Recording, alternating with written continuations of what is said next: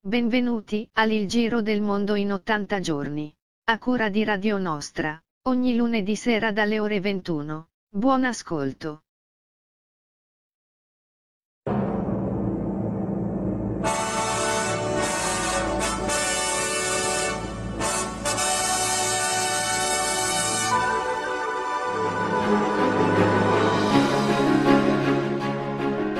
Ed eccoci qui tornati, sedicesima puntata, primo febbraio, nuovamente il giro del mondo in 80 giorni di Radio Nostra.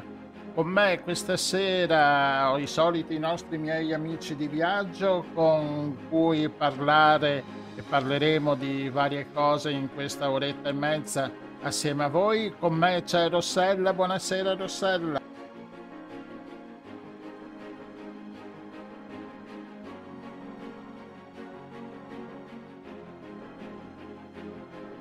Riccardo c'è, buonasera Riccardo. Non sei sceso dalla, dalla mongolfiera.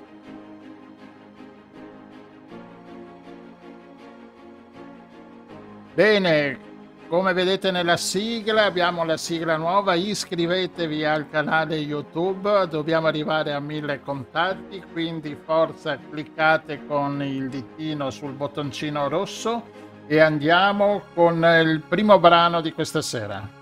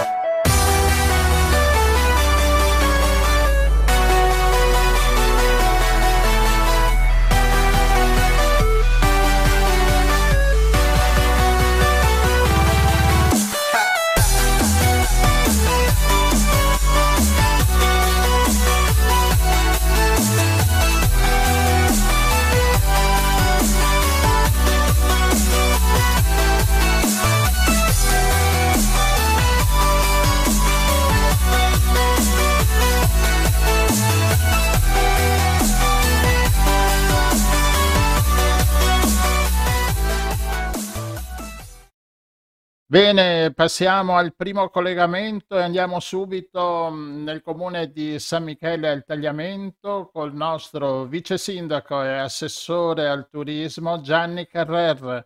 Buonasera Gianni. Ciao, bene.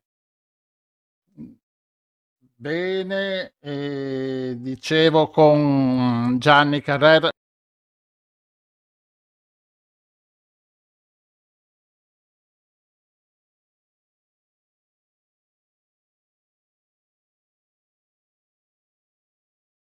Bene, e quindi con uh, parleremo del, um, della spiaggia e di questa, tra virgolette, novità, perché eh, Bibione è già da un pezzo che lo fa ma il regolamento di Milano che in questi giorni a gennaio ha messo il divieto di fumo all'aperto, Gianni Carrer ci racconta che Bibione l'aveva già fatto oh, anni prima, il divieto di fumare in tutta la spiaggia.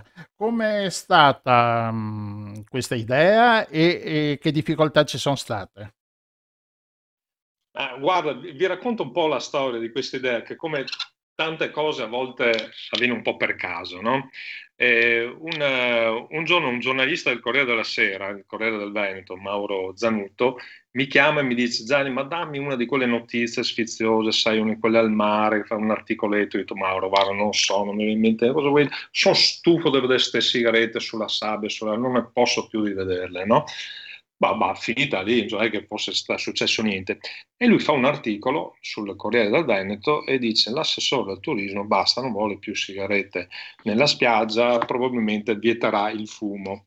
Ma ho detto, vabbè, hai fatto un bell'articolo, finiscerà. Qualche giorno dopo ci telefona l'ADN Cronos, mi pare un importante eh, ufficio stampa, è un'agenzia di stampa, e ci chiede se è vero che noi abbiamo intenzione di vietare il fumo. Io prendo la palla al balzo e dico, ma certo che abbiamo intenzione di farlo. Beh, possiamo venire domani pomeriggio a vedere come vi siete organizzati. Noi non, sinceramente non abbiamo organizzato nulla. Quindi velocemente in un settore di una spiaggia, perché nessuno voleva provare, testare questa cosa, abbiamo organizzato un, un'area test e da lì sono nati diversi articoli, l'attenzione un po' di tutti i media, siamo finiti sui telegiornali, le radio, ne hanno parlato un po' tutti, si è creata una grande discussione. Ma poi tutto si fermò, perché quando ne parlammo con i nostri colleghi politici, ma soprattutto con gli imprenditori di Bibione, la prima reazione fu no, no, assolutamente no, perché qua va a finire che tutti i nostri ospiti stranieri, noi abbiamo tantissimi tedeschi, austriaci, gente dell'est abituati, ho detto ma guardate che questa può essere una grandissima occasione. E invece no, quindi lì si fermò, lì si fermò tutto. No? Questo siamo in che anni, in che anni siamo? Circa sei anni fa, sei anni fa, si poteva essere 2014. E due anni dopo ci chiama il Ministero della Salute da Roma, ci cerca e ci dice: Ma voi siete quelli che avete fatto l'area test spiaggia senza fumo, eccetera. Ma perché non venite giù a Roma a parlarci a un convegno, eccetera?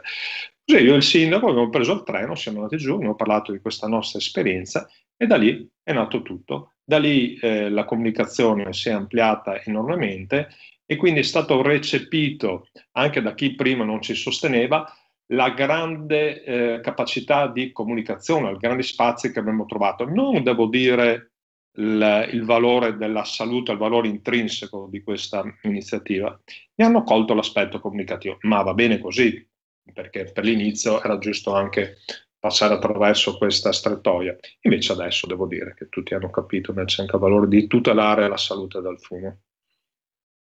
Bello, complimenti. E, ehm, volevo chiedere le difficoltà, cioè ovviamente qualcuno, i fumatori avranno protestato. Sì, guarda, le difficoltà sono state tante perché all'inizio comunque eh, non siamo riusciti a ottenere tutto quello che volevamo. Cioè, il primo anno eh, non è stato un vero e proprio divieto di fumo, era un invito a non fumare e non mm. funziona. Mm. Non funziona l'invito a non fumare, non funziona perché non c'è una sanzione. Eh, molti lo possono fare oppure molti non, non lo vogliono fare. Quindi con un ulteriore confronto con le associazioni di categoria siamo riusciti a convincere invece a vietare il fumo nelle spiagge e dunque eravamo nel 2018 ad organizzare eh, alle spalle della spiaggia, alle spalle degli ombrelloni, una serie di aree recarsi lontano appunto dagli ombrelloni o dalle aree giochi. Abbiamo speso circa un comune insomma, per organizzare queste aree. Quindi tutta la spiaggia non si poteva più fumare, era vietato da un regolamento sanzionabile, però chi voleva fumare faceva 50 metri, 100 metri, andava a sedersi insomma, in questi luoghi con questi gazebo molto belli all'ombra. E lì ha funzionato, lì ha funzionato, devo dire che anche i turisti, gli ospiti, qualcuno brontolato, ma nulla di più, perché si è innescato quel eh, sistema di reciproco controllo, così come è avvenuto nei bar, nei ristoranti. Nessuno ha lì un vigile, tu non devi fumare, nessuno eleva le sanzioni. È lo stesso eh, cliente del bar che dice a quello vicino guarda che tu qua non puoi fumare, non puoi fumare all'interno di un locale ed è andata molto bene, tanto insomma che anche tantissime altre spiagge, tantissime altre città lo stanno facendo io spero che si possa estendere in zone più ampie anche dalla nostra località. Ecco, Bibione fa parte delle G20, credo, delle, delle spiagge. E proporre questo al G20, che è così eh, un inizio di, di, di tutte le grosse spiagge, insomma, iniziano questa forma di civiltà anche. Sì, beh, guarda, il, il Bibione non solo fa, ha fatto nascere il G20 da una intuizione brillante, devo dire, del biosindaco Pasqualino Codognotto, che un giorno in giunta parlando ci ha detto bah, sarebbe bello mettere insieme un po' di spiagge, gli stessi problemi comuni, le concessioni demaniale, eh, l'erosione, gli ambulanti, se andiamo tutti insieme a Roma magari ci ascoltano meglio. No? Così nacque il G20 la prima edizione si fece proprio a Bibione. E anche nell'ultima abbiamo parlato quindi del divieto di fumo. Mm, non so chi effettivamente l'abbia attuato, però devo dire che c'è grandissima sensibilità e disponibilità di tutti, perché ormai se all'inizio noi eravamo, lo proponevamo qua turisti, adesso sono gli stessi turisti che lo vogliono, quindi se non lo fai ti ritrovi con un'offerta non più adeguata alla sensibilità attuale. E da o la prendono così come un'iniziativa, un'iniziativa lodevole, ma che mh, mm, finisce lì. No, no, devo dire che c'è stato molto ascolto sia dal Ministero sia dall'Organizzazione Mondiale della Sanità che ha sviluppato un progetto con noi, sia dall'Associazione eh, Nazionale della Ricerca eh, sui tumori, ricerca sul cancro. Abbiamo un eh, rapporto costante, ogni anno veniamo invitati a Milano, all'Università, quando ricorre la giornata contro il fumo, a parlare della nostra iniziativa. Continua a esserci molta collaborazione, visibilità e assenso anche da parte delle istituzioni sovraordinate eh, delle varie eh, località eh, c'è mh, mm, interesse oppure alcuni mm, de- mm, la vedono opportunità e altri no? Ma sì, penso che sia come hai detto tu, cioè l'opportunità. Molti la vedono come un fastidio perché noi qualche battaglia l'abbiamo dovuta fare. Io sono un albergatore anche, devo dire che con i miei colleghi albergatori qualche discussione l'ho avuta, insomma, perché molti avevano paura di perdere clienti, clienti che da sempre fumavano, qualcuno ha scritto che non sarebbe più venuto eh, perché non si poteva più fumare in spiaggia, però quanti sarebbero venuti proprio perché invece in, spiaggia si sarebbe potuto godere di, di un'area pulita. Quindi anche i sindaci, gli altri sindaci della costa fanno un po' lo stesso ragionamento. Quanto vale la pena andare contro miei le mie associazioni di categoria, quanto è opportuno, forse è meglio lasciare le cose così come stanno. Lì ognuno gioca come vuole, però le battaglie vanno fatte, eh, battaglie molto grandi, come non so, adesso potremmo dire stendiamo il divieto di fumo a tutta la città, cosa ne pensate? Perché siamo qua che discutiamo di quanti eh, bidoni getta mozzicona dobbiamo mettere in centro, ma anche nessuno, no? Nessuno non si fuma, così abbiamo risolto il problema, fumi in luoghi appartati, fumi in luoghi, fumi a casa tua e così non sporchiamo neanche con i mozziconi, così come avviene in molte città americane, insomma non e guarda, non solo americane, perché preparando la puntata raccontavo a Gianluigi che a Nairobi, perché noi continuiamo a pensare all'Africa come un posto, ma invece sicuramente ha dei, così, dei, dei punti di arretratezza, però a Nairobi milioni di abitanti, una metropoli gigantesca, ci sono tre o quattro posti dove si può fumare e sono delle gabbie, cioè non è un posto dove tu stai lì vicino, sono proprio delle gabbie di metallo e chi vuole fumare entra e vedi tutte queste persone dentro, cioè tutte, insomma, sì, relativamente, e, ehm, e come appunto anche nelle città americane sviluppano le, le, persone un senso come se questi fossero un po' dei dipendenti, persone che hanno una qualche forma di dipendenza, no? Quindi forse anche la... non hanno più tanta voglia di andare a fumare così. La vedo come uno zoo all'aria aperta praticamente. Sì, sì, sì una roba pazzesca. Eh, penso che negli Stati Uniti è proibito anche bere alcolici in pubblico, ah, sì, no? eh, perché poi se ci pensiamo tu sei libero di fare quello che vuoi, sei libero di fumare, non vicino a me che puoi danneggiare la mia salute, però poi dei danni il fumo provocherà alla tua salute ci devo mettere dei soldi anch'io attraverso le tasse, no? Quindi eh, quello è un problema. Se io vado in auto, se, perché devo andare con la cintura di sicurezza? Ma in realtà non è vero che sono affari miei, sono affari di tutti, che poi io dovrò pagare le cure se ti fai male. Bene, mm, la linea sta un po' cadendo, ma comunque Gianni Carrer ci ha raccontato tutto. Da, ringraziamo il vice sindaco e assessore al turismo di San Michele al Tagliamento, comune grossa um, locale del Veneto. E grazie Gianni. Grazie, grazie a voi, è stato un piacere fare questa chiacchierata. Bene, adesso Adesso passeremo in una grande città, a Milano, adesso nel collegamento, prima un brano musicale.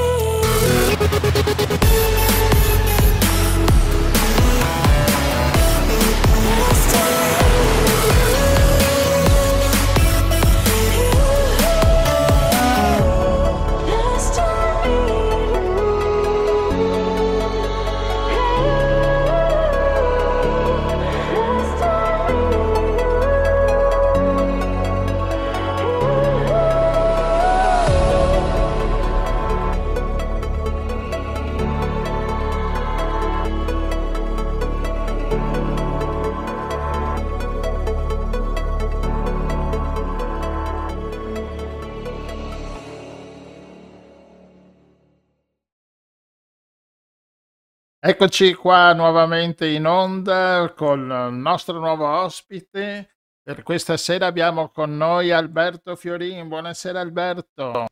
Buonasera, buonasera a tutti. Ciao Gianluigi. Bene, Alberto Fiorin l'abbiamo già ospitato mm, nei nostri, con i nostri discorsi nella nostra radio. Alberto Fiorin è scrittore, ma soprattutto viaggiatore in bicicletta. Ma non solo anche in bicicletta, vero Alberto? Oh yes, anche a piedi, il, diciamo l'andamento lento per stare in tema di canzoni, che è un, un ottimo modo per conoscere il mondo con occhi un po' diversi. E questo andamento lento ti ha fatto sì anche di scrivere tutto ciò che vedi con, queste, con questi viaggi che fai, che mm, sappiamo Alberto ha fatto Venezia-Pechino, mm, ha organizzato Venezia-Pechino, è andato avanti nel Medio Oriente, l'ultimo suo viaggio mi pare che sia in Sud America, no? Giusto. Dove hai fatto anche un libro. Sì. Dal titolo? Eh, il titolo è La carretera austral, la strada alla fine del mondo, edito da Ediciclo. Bellissimo. Mm-hmm. E, e, qui, e, quindi stasera ci eh, parlerà vi parlo di Patagonia. un giro.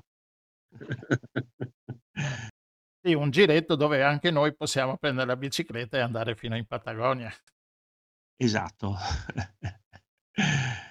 No, quindi un cosa ci consigli Alberto? Un giretto qua dalle nostre parti che tutti quanti possono fare passare quando si può in questa primavera, nella prossima primavera, un una bella giornata.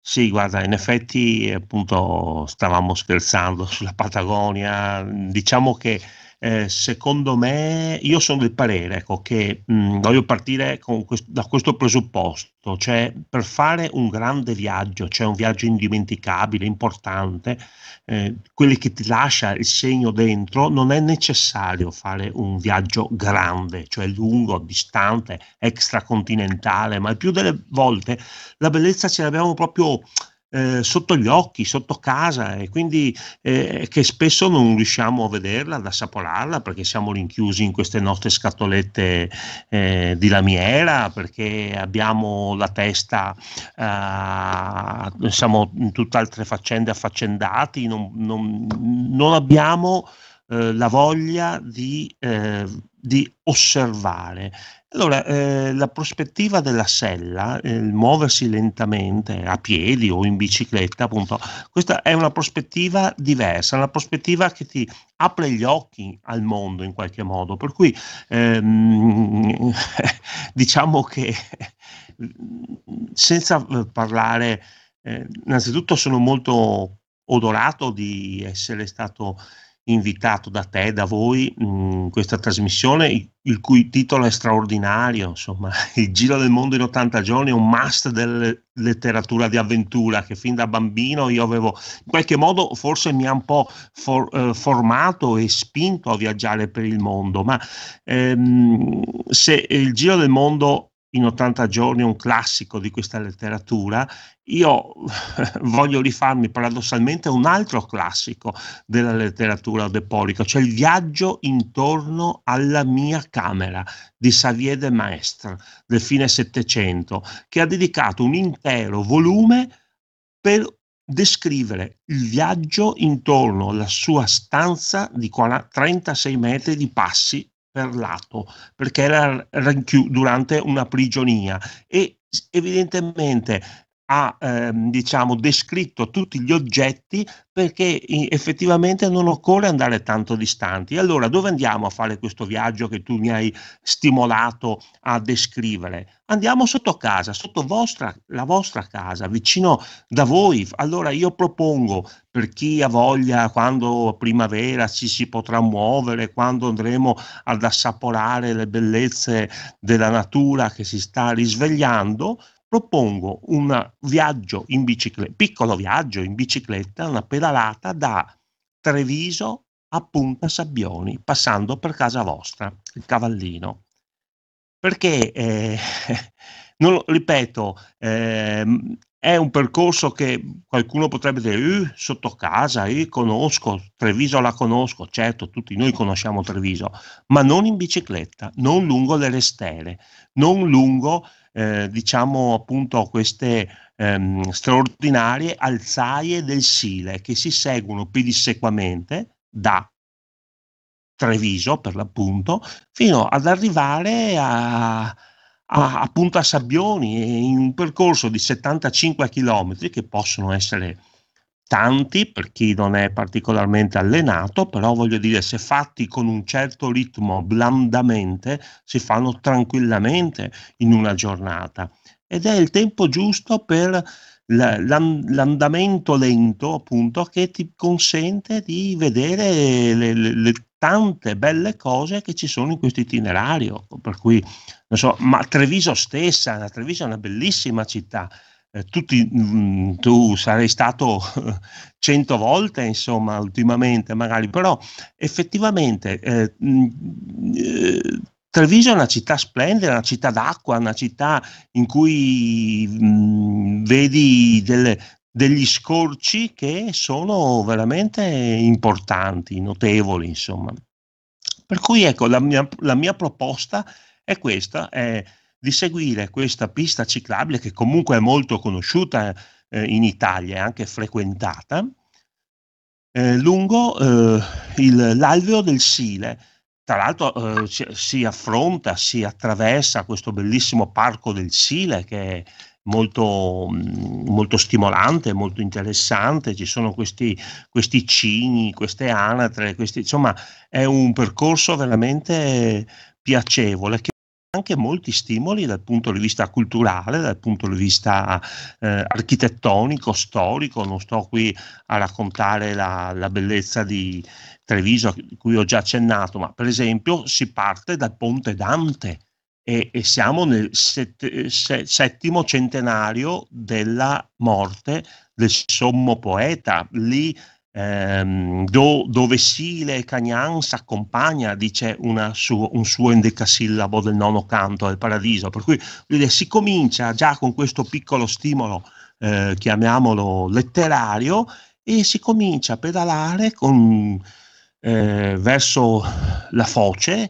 eh, abbandon- eh, dunque seguendo queste che, si, eh, questa che è la restera, che è eh, questo nome strano, questo nome eh, dato appunto all'alzaia del, Sile, perché i buoi trascinavano con le reste, eh, cioè le corde, i burci quando andavano controcorrente, quando diciamo risalivano la corrente. Allora è restato questo nome Restera, è appunto il sinonimo di alzaia del, del, fiume Sile. Da qui appunto si parte e si pedala tranquillamente su, una, su un fondo quasi sempre sterrato ma molto ben tenuto. È stato eh, diciamo eh, un percorso che è stato acconciato, messo a punto in questi ultimi anni molto, molto bene ed è, ripeto, anche molto trafficato, molto sfruttato sia dagli abitanti di Treviso che vanno a fare jogging, vanno a portare il cane, le mamme con la con la passeggino, ma poi anche chi si sposta per percorsi un po' più lunghi come il nostro. Sì, in effetti Alberto, quel tratto, questo tratto iniziale di Treviso, e devo dire, nonostante diciamo, la confusione, io l'ho fatta di domenica, ma nonostante la confusione tra virgolette, perché sono tutti che passeggiano, che sono in bicicletta, è molto anche tranquillizzante con quest'acqua che ti scorre a fianco e questa tranquillità perché c'è anche un silenzio, non ci sono auto, sono proprio è al di fuori del percorso automobilistico cittadino. Assolutamente, i cigni, cioè ti soffermi a vedere, oppure vedi i, mm, i mi viene da dire regatanti, i vogatori che perché lì c'è la... Sì, è vero, c'è la remiera di...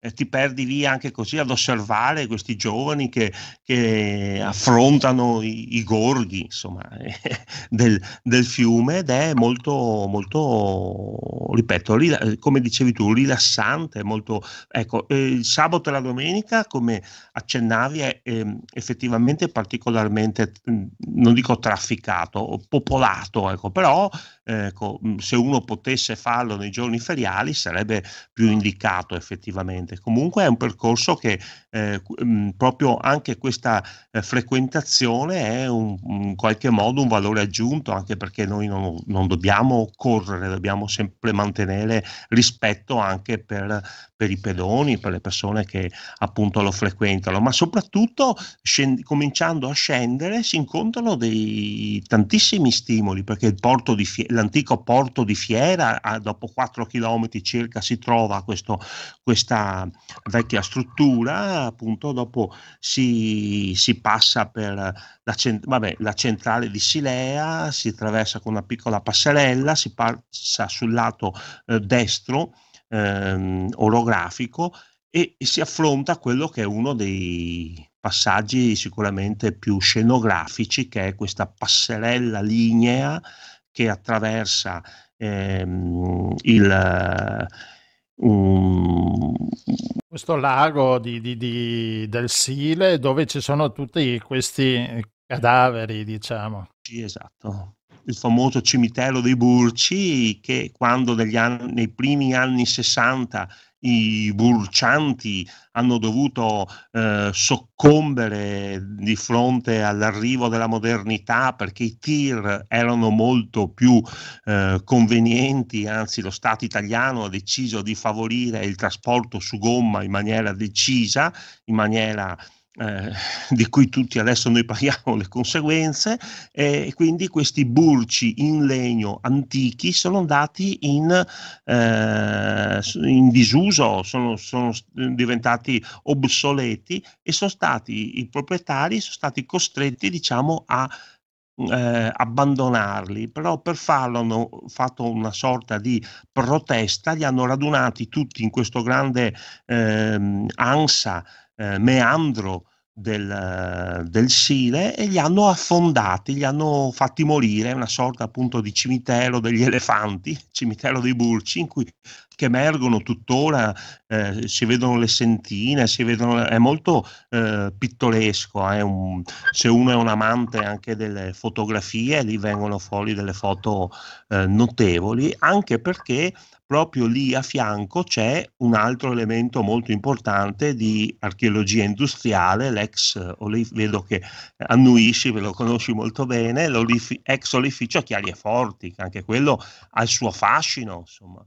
Certo, arrivi a questa a questa situazione sembra quasi una scena di un film, no? questa tranquillità dell'acqua, questi burci in acqua e questi, questi palazzi, questa struttura architettonica eh, decadente, e però con i riflessi dell'acqua diventa tutta una magia.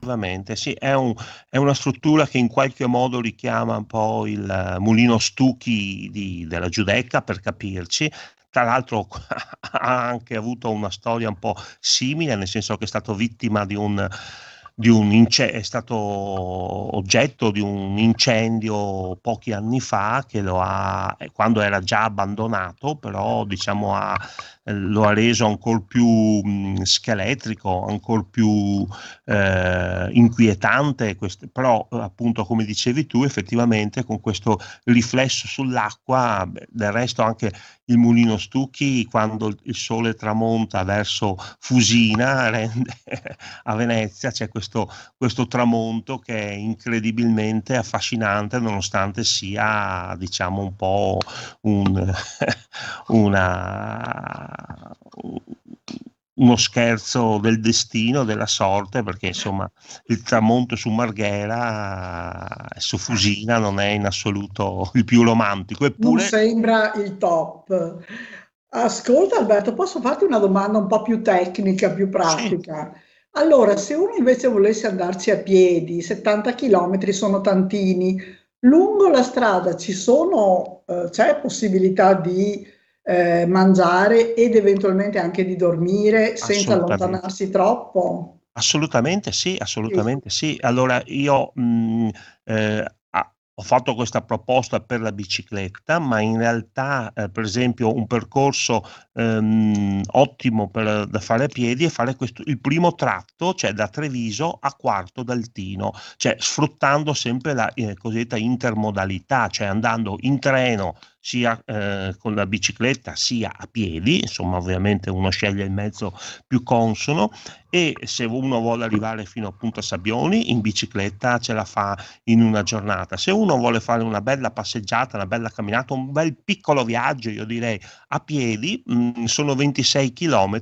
ce la, ce la si fa abbastanza tranquillamente, con un minimo di allenamento, 26 km con eh, 12 ore di tempo, di luce, una bella giornata di primavera, la fai veramente abbondantemente e ci sono ehm, lo- locali dove poter eh, mangiare, locali anche dove piccoli, agri- eh, piccoli, piccoli e non piccoli agriturismi proprio lungo il fiume che sono veramente molto eh, affascinanti. Per esempio, eh, subito dopo l'olificio Chiari e Forti, subito dopo questo cimitero dei Bulci, c'è subito questo mh, splendido vecchio porto di Casier, dove c'è questa piazza sull'acqua che veramente lascia un bocca aperta con questo con questa con l'affaccio proprio sul Sile e lì per esempio, non per fare pubblicità, ma c'è una, un'antica trattoria che fa anche ehm, diciamo cibo da sport, che fa mozzarella in carrozza, che fa cose anche veloci, ci può appunto pranzare eh, seriamente, ma anche cicchettare, come diremo noi, e quindi voglio dire c'è questo, um, questa, la possibilità di godere anche di, questo, di, questa, di questa possibilità, di questa, di, di, questo, di, questa trattoria al Sile, mi pare si chiami, e poi subito dopo eh, c'è anche un uh, nolo eh, di barche, mi sembra, o non più, forse sì, esatto, no, no, non c'è più perché l'ho fatta proprio questa, quest'estate, non c'è più il Nolo Barche, e però volevo agganciarmi a questo, è veramente una cosa mm, fantastica perché tu esci da questo bosco che mm, scendi giù da, da, da Silea, scendi giù su questo bosco, che tra l'altro è il parco anche del Sile, è il parco regionale del Sile, e sbuchi proprio, vedi di fronte questa piazza sull'acqua di Caser che è veramente fantastica. Sì, no, perché se uno pensa a Casier, sinceramente, magari ehm, pensa, non so, a, a piccole industrie, piccole... invece ehm, ci sono delle, delle piccole realtà mhmm, non conosciutissime, insomma, che sono veramente, eh, che è veramente il caso di, di conoscere, di apprezzare, perché sono, sono molto belle e soprattutto poi continuando lungo questo, eh, questo, questa alzaia, questa restera per l'appunto, eh, scopri tante cose, tante, ehm, tante ville che si affacciano, ville importanti, ville anche settecentesche, anche ville moderne, eh, ma mm, che, che, hanno appunto questo, questo, fascino perché spesso sono incorniciate dai salici piangenti e c'è questo, questo continuo eh, percorso è, è, è, molto umbratile ovviamente per cui è, è anche, de, diciamo anche d'estate piacevole farlo e poi lì fia- basta fare deviazioni di 500 metri per esempio si passa per Lughignano e c'è una storica pieve del XII eh, secolo, che, con abside romanica e campanile svettante, cioè ci sono, eh, sono mh, queste piccole eh, perle nascoste che mh, spesso non conosciamo, ma che affrontando un percorso lentamente, appunto anche a piedi, perché fino a Quarto del Tino ci arrivi tranquillamente in una giornata, come dicevo prima, e, ed è proprio piacevole, poi si continua, si va a Casale, anche Casale è molto bella, eh, Casale sul Sile intendo chiaramente, eh, dove c'è una parrocchiale che, di San Nicolò, tanto per cambiare il santo patrono dei navigatori e dei pescatori, eh, che ovviamente, cioè che, ovviamente che contiene una, una tela di, di, Gian Domenico Tiepolo, per capirci, insomma, così eh, buttata lì questa chicca che vale la pena assolutamente, ecco, magari non dico che giustifichi il viaggio, però è una delle tante cose che si possono eh, gustare lungo questo, questo percorso. Alberto, da Quarto d'Altino si cambia sponda e si va dall'altra parte. Sì, una volta giunti a Quarto del Tino, eh, si, ci si mh, mette sul lato destro, del, destra orografica, e si continua fino a Trepalade, mh, ci, si attraversa l'oasi tra l'altro di Trepalade, che è un trionfo di natura con germani, cini, folaghe, insomma è, è, è veramente ricco come, come percorso anche dal punto di vista eh, diciamo naturalistico. Eh, è uno, il, il, fondo è sempre uno sterrato, ecco chi eh, è partito a piedi l'abbiamo già abbandonato perché si è già fermato sicuramente a Quarto d'Altino, ma si continua eh, verso Trepalade che appunto ha questo nome, è la vecchia conca di, naviga- di navigazione che è molto affascinante come un po' tutte le conche, per cui tre, eh, tre palade perché c'erano queste tre palizzate in legno costruite sul Sile per costringere le barche ad accostarsi e a pagare le, e a espletare le formalità doganali perché lì si pagava appunto il pedaggio e, e si continua fino a Porte Grandi e da Porte Grandi c'è questa splendida nuova, relativamente nuova, sono due, due, anni, due o tre anni circa, adesso non mi ricordo, inaugurata questa nuova ciclabile lungo il taglio del Sile che ehm, una volta superata appunto l'altra conca di Porta Grandi ci consente in, su questo eh, tra, spettacolare tratto rettilineo mh, diciamo che l'unico inconveniente è che non è molto ombroso quindi d'estate bisogna provvedere con cappelli, cappellini e una bo- borraccia e, e, ma si attraversa questa, ehm, questa laguna, la, cioè, siamo a, a fianco della Val d'Ogà e si scopre questo, questo percorso un po', si guarda la laguna di Venezia per il buco della serratura in qualche modo, no? il, il, lato B, eh, meno, forse meno spettacolare ma altrettanto affascinante perché mi è capitato di vedere appunto mh, i fenicotteri rosa, stormi di fenicotteri rosa, li, eh, insomma è, è molto, molto piacevole, tra l'altro il fondo è proprio perfettamente conservato, è stato appena, come dicevo, è stato appena no, no, inaugurato, appena aperto, diciamo relativamente, è un percorso abbastanza nuovo e, e si arriva a Caposile. E a Caposile dove c'è il famoso il pittoresco ponte di barche che però non si fa perché si continua sul lato destro ah, magari farei un, consiglierei di andare a vedere il, il ponte di Gauguin. Eh, scusami? Appunto il ponte a Bilancia. Sì, il ponte Bilanciere, che è del, mi sembra del 1927, eh, restaurato anche da poco, che è proprio sulla, sulla Piave Vecchia, ecco, l'ex corso, cioè il corso del Sile, l'ex corso del Piave. E quindi, e poi si continua. Ah, tra l'altro, sono sorti da, da poco due bicigrill da quelle parti anche. Uno si chiama Camporea, un nome evocativo, e, e, un altro subito dopo, perché ci sono centinaia di, di, persone che si muovono da quelle parti, che hanno bisogno da, di bere, di mangiare, di ristorarsi e allora questo è un, è un, segnale anche per i nostri albergatori, per le persone che, che insomma, eh, che questo mm, nuovo turismo che sta prendendo piede per fortuna mm, anche in Italia, ma che in altre nazioni ha preso piede da decenni, appunto il cicloturismo, non è eh, un, un, un turismo di straccioni, non è da denigrare, anzi, ma è da coltivare perché sono persone che rispettano l'ambiente, che amano eh, il, mm, insomma, questi territori e che quindi eh, non, non, vogliono degradare e sono molto attenti a queste cose. Per cui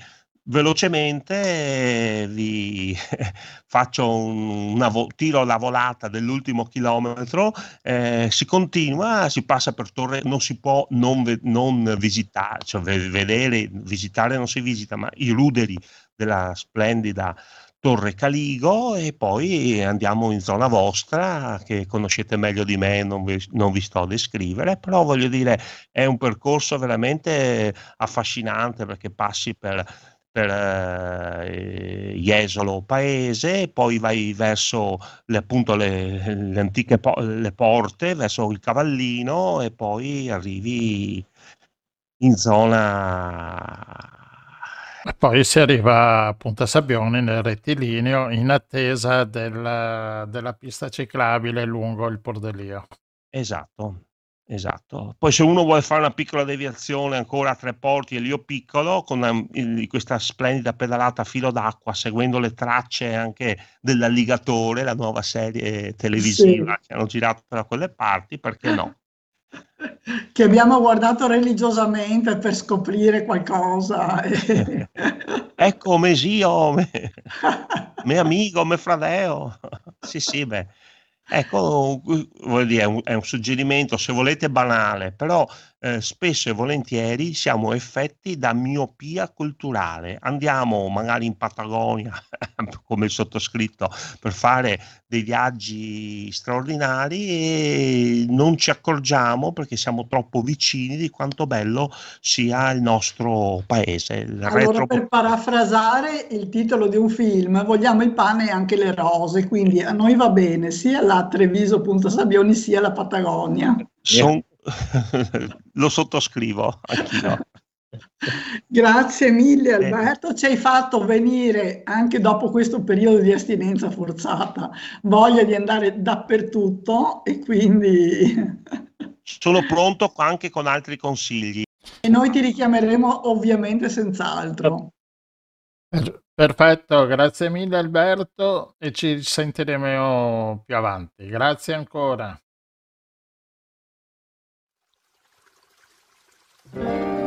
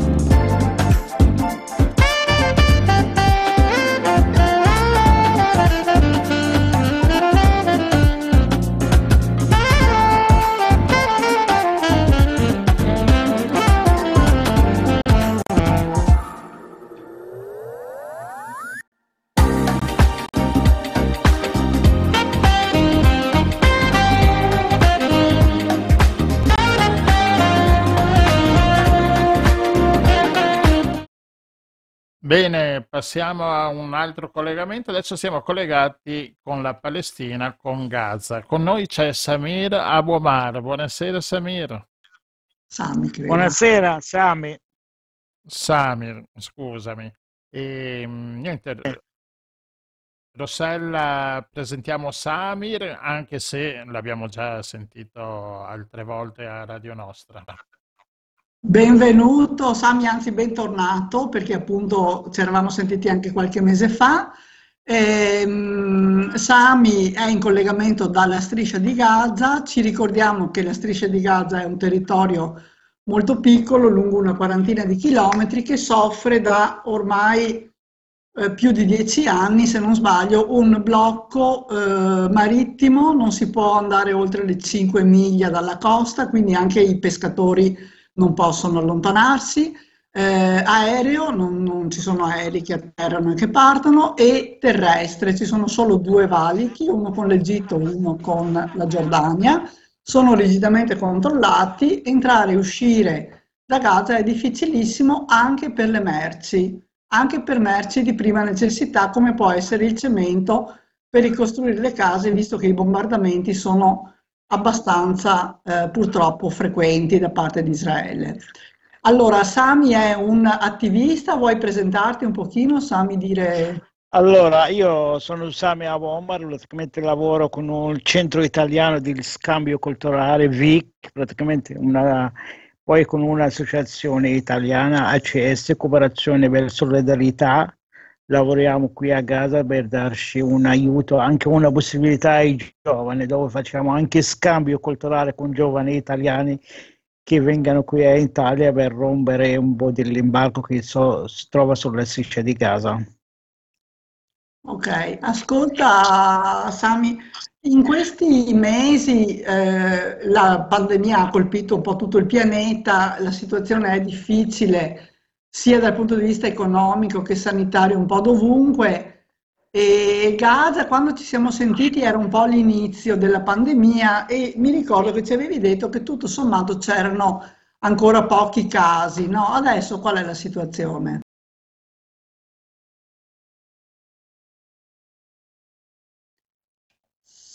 Sami, l'abbiamo perso, no?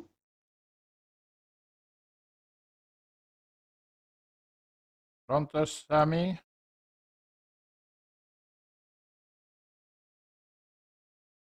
Scusa, ti avevamo, avevamo Sì, sì. perso un attimo, prego.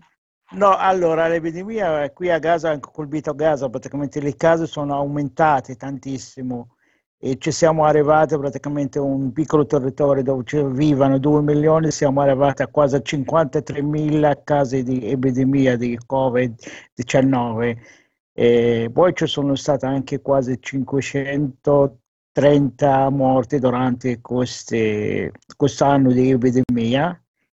Il problema praticamente ci sono queste chiusure che praticamente entrano che da parte dell'Israele che non fanno entrare praticamente merci nemmeno anche eh, la necessità anche per la sanità, anche per i casi dell'epidemia.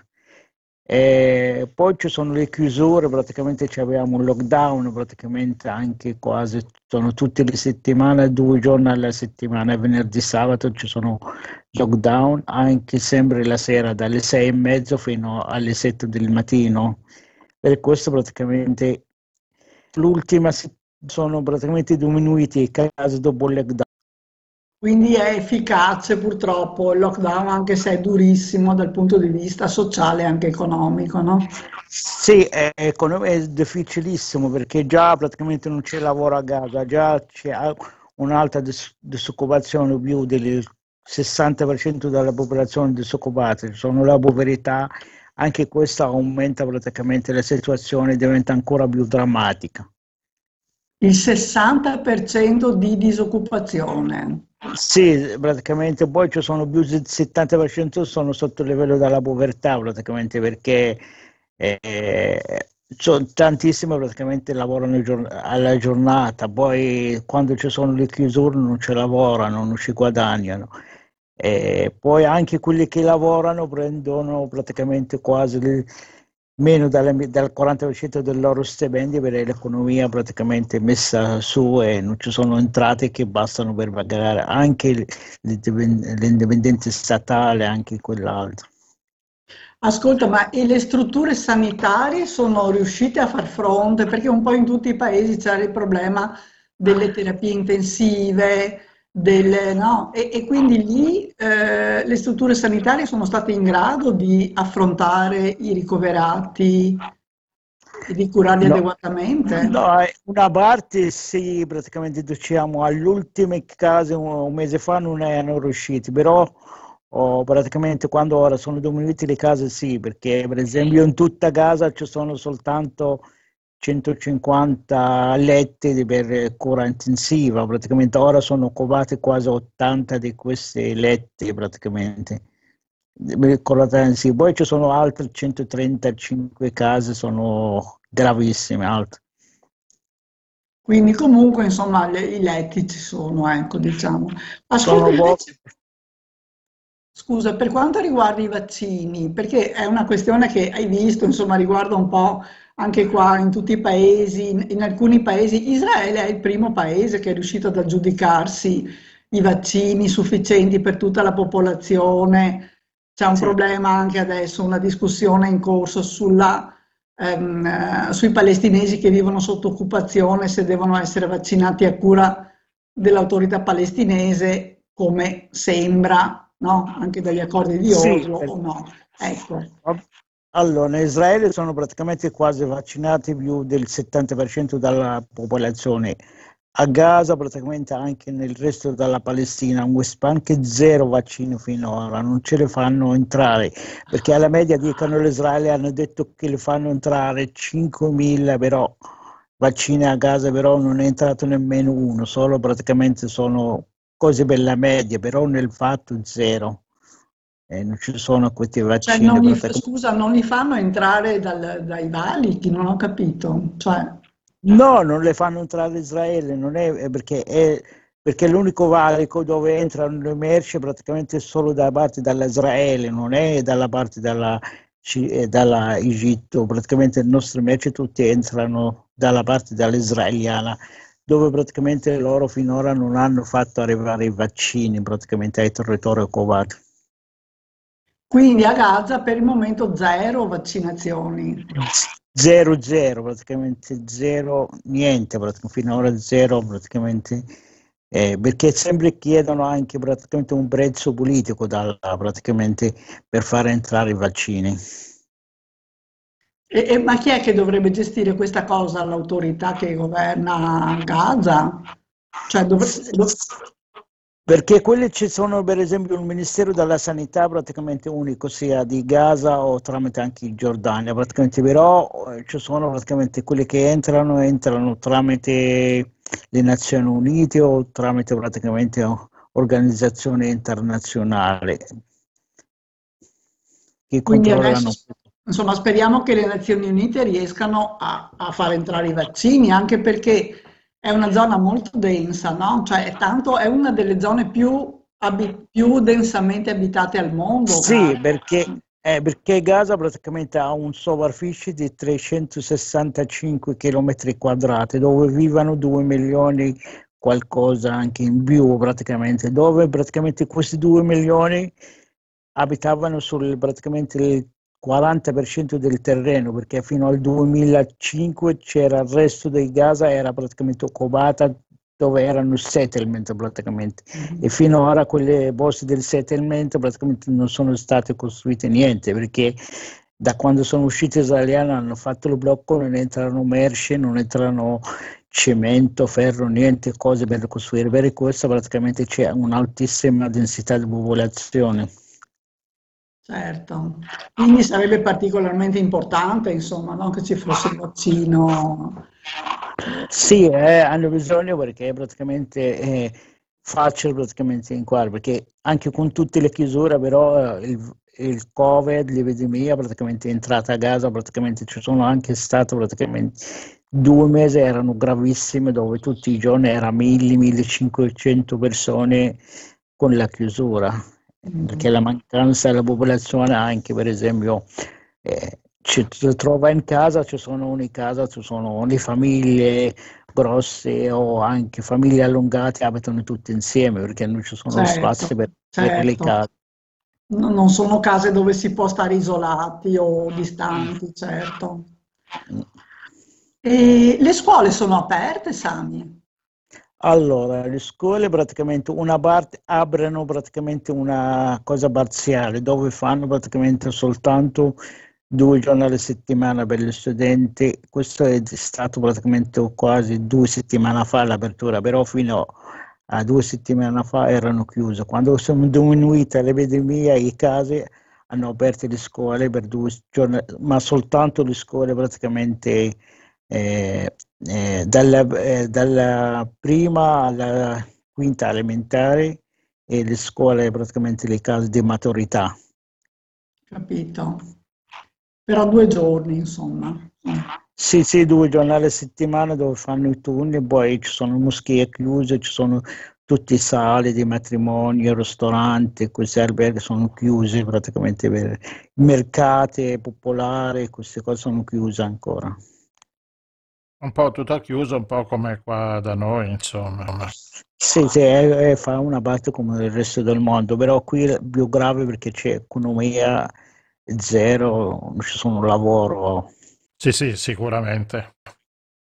Mm. C'era già un'economia molto debole prima, no? Quindi... Sì, sì, debole. E ora anche la gente praticamente aspettano qualcosa si cambia dopo praticamente dichiarazione delle due eh, partite grandi fatte a Hamas che vogliono fare le elezioni per il, a maggio c'è la gente spera qualcosa di Beh, cambiare. Finalmente, eh? Quindi Va bene, mm, Sami. Questo aggiornamento e se c'è qualche novità contattaci pure oppure ti richiamiamo noi più avanti per sentire okay. come vanno le cose e naturalmente se ci saranno le elezioni ti chiamiamo senz'altro. Va bene, speriamo. Speriamo veramente. Grazie mille, ciao Sami.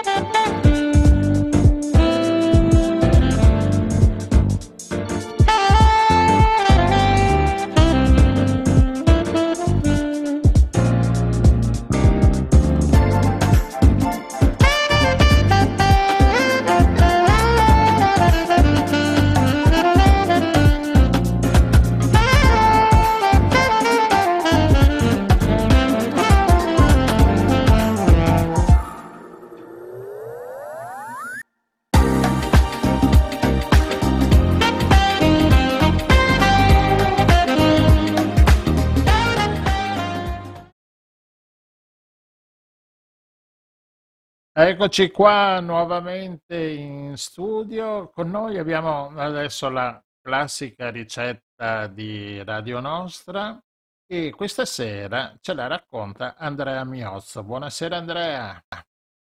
Buonasera a tutti, bentrovati. E... Bene, cosa ci proponi in questa così di primo febbraio?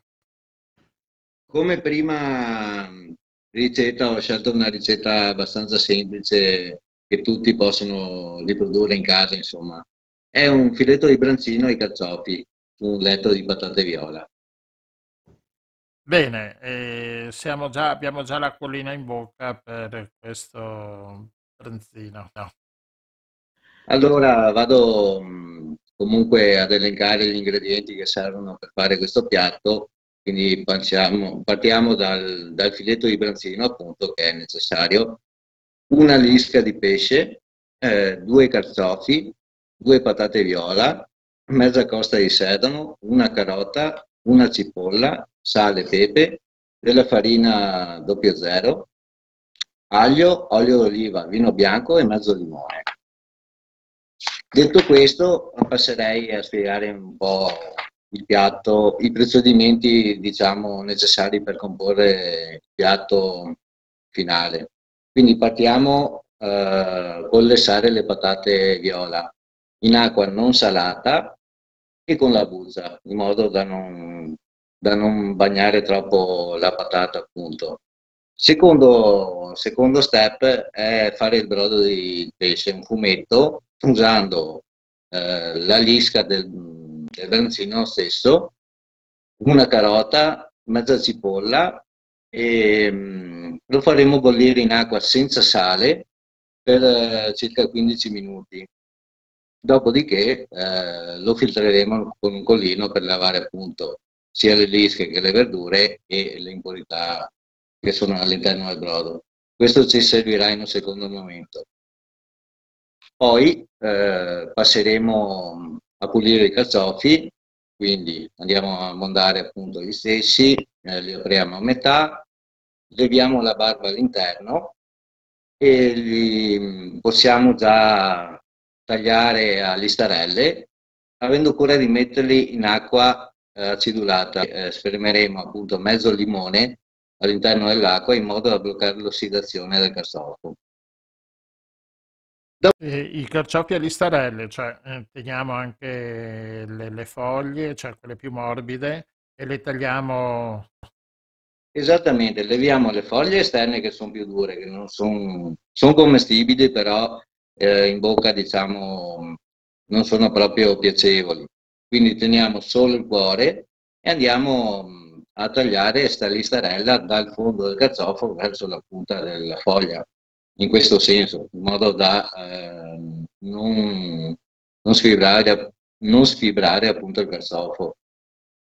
Bene, andiamo al passo successivo, andiamo a creare questa purea di patate, che non è la classica purea eh, di patate fatta col latte, col burro, col formaggio grana, bensì è solo eh, la patata schiacciata, salata, pepata, aggiungiamo eh, un filo d'olio d'oliva e poi con eh, il fumetto di pesce che abbiamo fatto precedentemente andiamo a creare una cremosità. Quindi la patata non deve risultare né troppo, eh, posso dire, densa né troppo liquida, ah, deve avere una consistenza media, ecco, per capirci.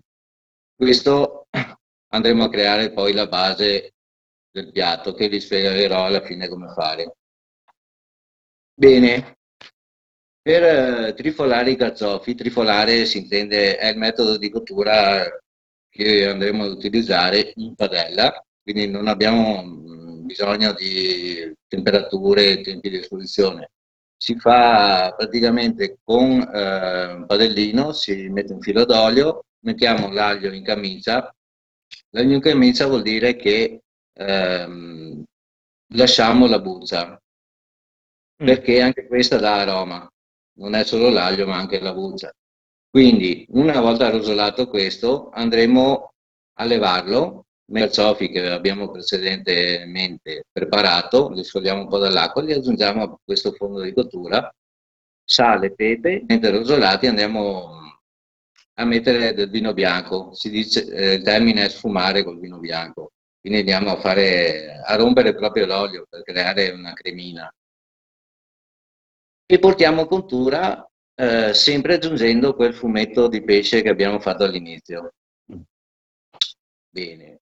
Eh, non ci resta che cuocere il filetto a questo punto. Quindi andremo a infarinarlo con la farina 00 che abbiamo elencato prima negli ingredienti. Eh, quando l'abbiamo infarinato, eh, sempre un padellino, olio d'oliva, aglio, sempre stesso procedimento che abbiamo fatto per i carciofi lo usiamo anche per il filetto di pesce. Lo metteremo eh, prima dalla parte della polpa, avendo cura di creare una piccola crosticina. Lo giriamo dalla parte della pelle, dopodiché andremo a sfumarlo col vino bianco, anche, anche questo. Un po' di eh, fumetto di pesce e andiamo a ultimare la cottura. Adesso abbiamo i, i tre ingredienti per comporre il piatto. Abbiamo le patate, i carciofi e il pesce. Tre elementi distinti.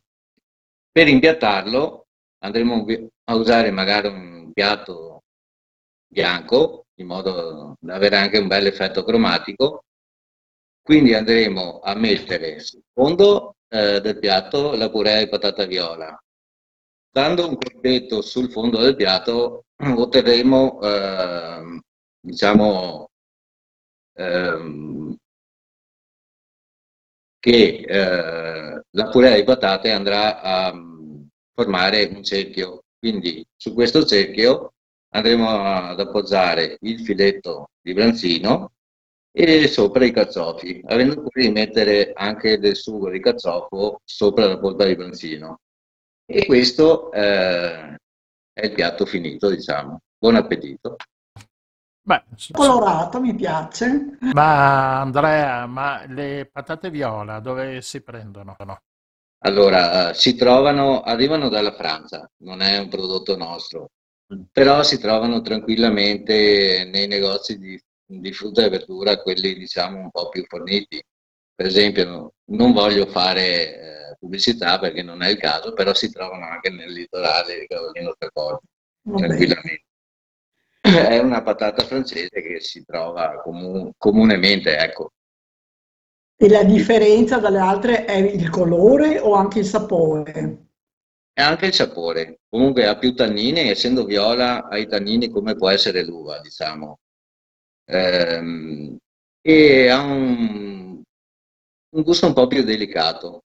Non è invadente, non, è, non sa di amido come la patata rossa oppure quella bianca che è più leggera, diciamo, non copre il gusto di quello che andiamo ad accompagnare. Il branzino in effetti è delicato, per cui sì. sì infatti, già, già, il carciofo uh, tende insomma ad avere un gusto deciso, quindi uh, non, è, non, è, bene diciamo, abbinare una patata che copre ulteriormente il gusto del branzino. Quindi con una base abbastanza neutra abbiamo un buon risultato. Abbiamo eh, la possibilità di eh, sentire tutti i gusti tre, dei tre ingredienti principali distintamente, che comunque si sposano bene nel piatto finale. E quindi qua un vino bianco, ovviamente. Come? Eh, dicevo un vino, un vino bianco, ovviamente. Allora, andiamo sul classico prosecco. Se si vuole un vino fermo bianco, andiamo in Molise, che c'è il verdicchio di Iesi, che è un vino delicato eh, e diciamo che sciacqua bene. Eh, dopo aver mangiato questo piatto, anche con la ferocità del, del carciofo, si sposa molto bene. Benissimo. Io l'ho provato non solo è buono, ma anche poi i colori che si abbinano, cioè che si vedono nel piatto, fanno anche un bel, una bella cosa anche per, per, l'occhio. Quindi diciamo che abbiniamo sia il, del, del, vedere un piatto bello anche al gusto poi molto buono. Quindi diamo anche all'occhio la sua parte. Bene. Giustamente si mangia prima con gli occhi. Infatti. Proprio la, guardando il piatto ci si, ci si attiva anche l'appetito, insomma, se una cosa si presenta bene la si mangia anche più volentieri. Va bene, grazie Andrea, grazie mille per questa ricetta del branzino e magari ci sentiremo anche più avanti per altre ricette. Molto più che volentieri. Vi ringrazio e buona serata. E, e buon appetito. Ciao, grazie mille.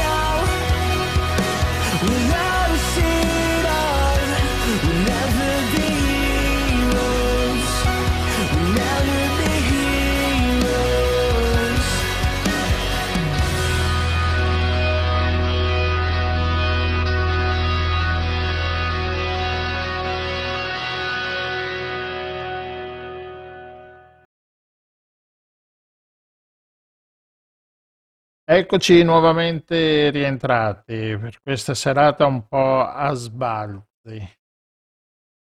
Dai, è andata bene, dai. Siamo Però prima o poi la mongolfiera a terra, nonostante. ha avuto un buco questa sera, era un po' sfilacciata. Dai, siamo riusciti a rattopparlo, dai. Niente, appuntamento a lunedì prossimo, incrociando le dita. E, e niente, ascoltateci nuovamente. Esatto, a proposito, c'è da dire che eh, il programma va anche sulla piattaforma Spotify, però non in diretta il giorno dopo.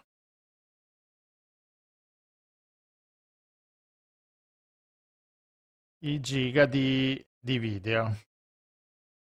Certo. Come se uno sta camminando, eh, così. Sì, è meno pesante. Grazie mille a tutti. Grazie, alla prossima. Alla prossima. Ciao. Ciao.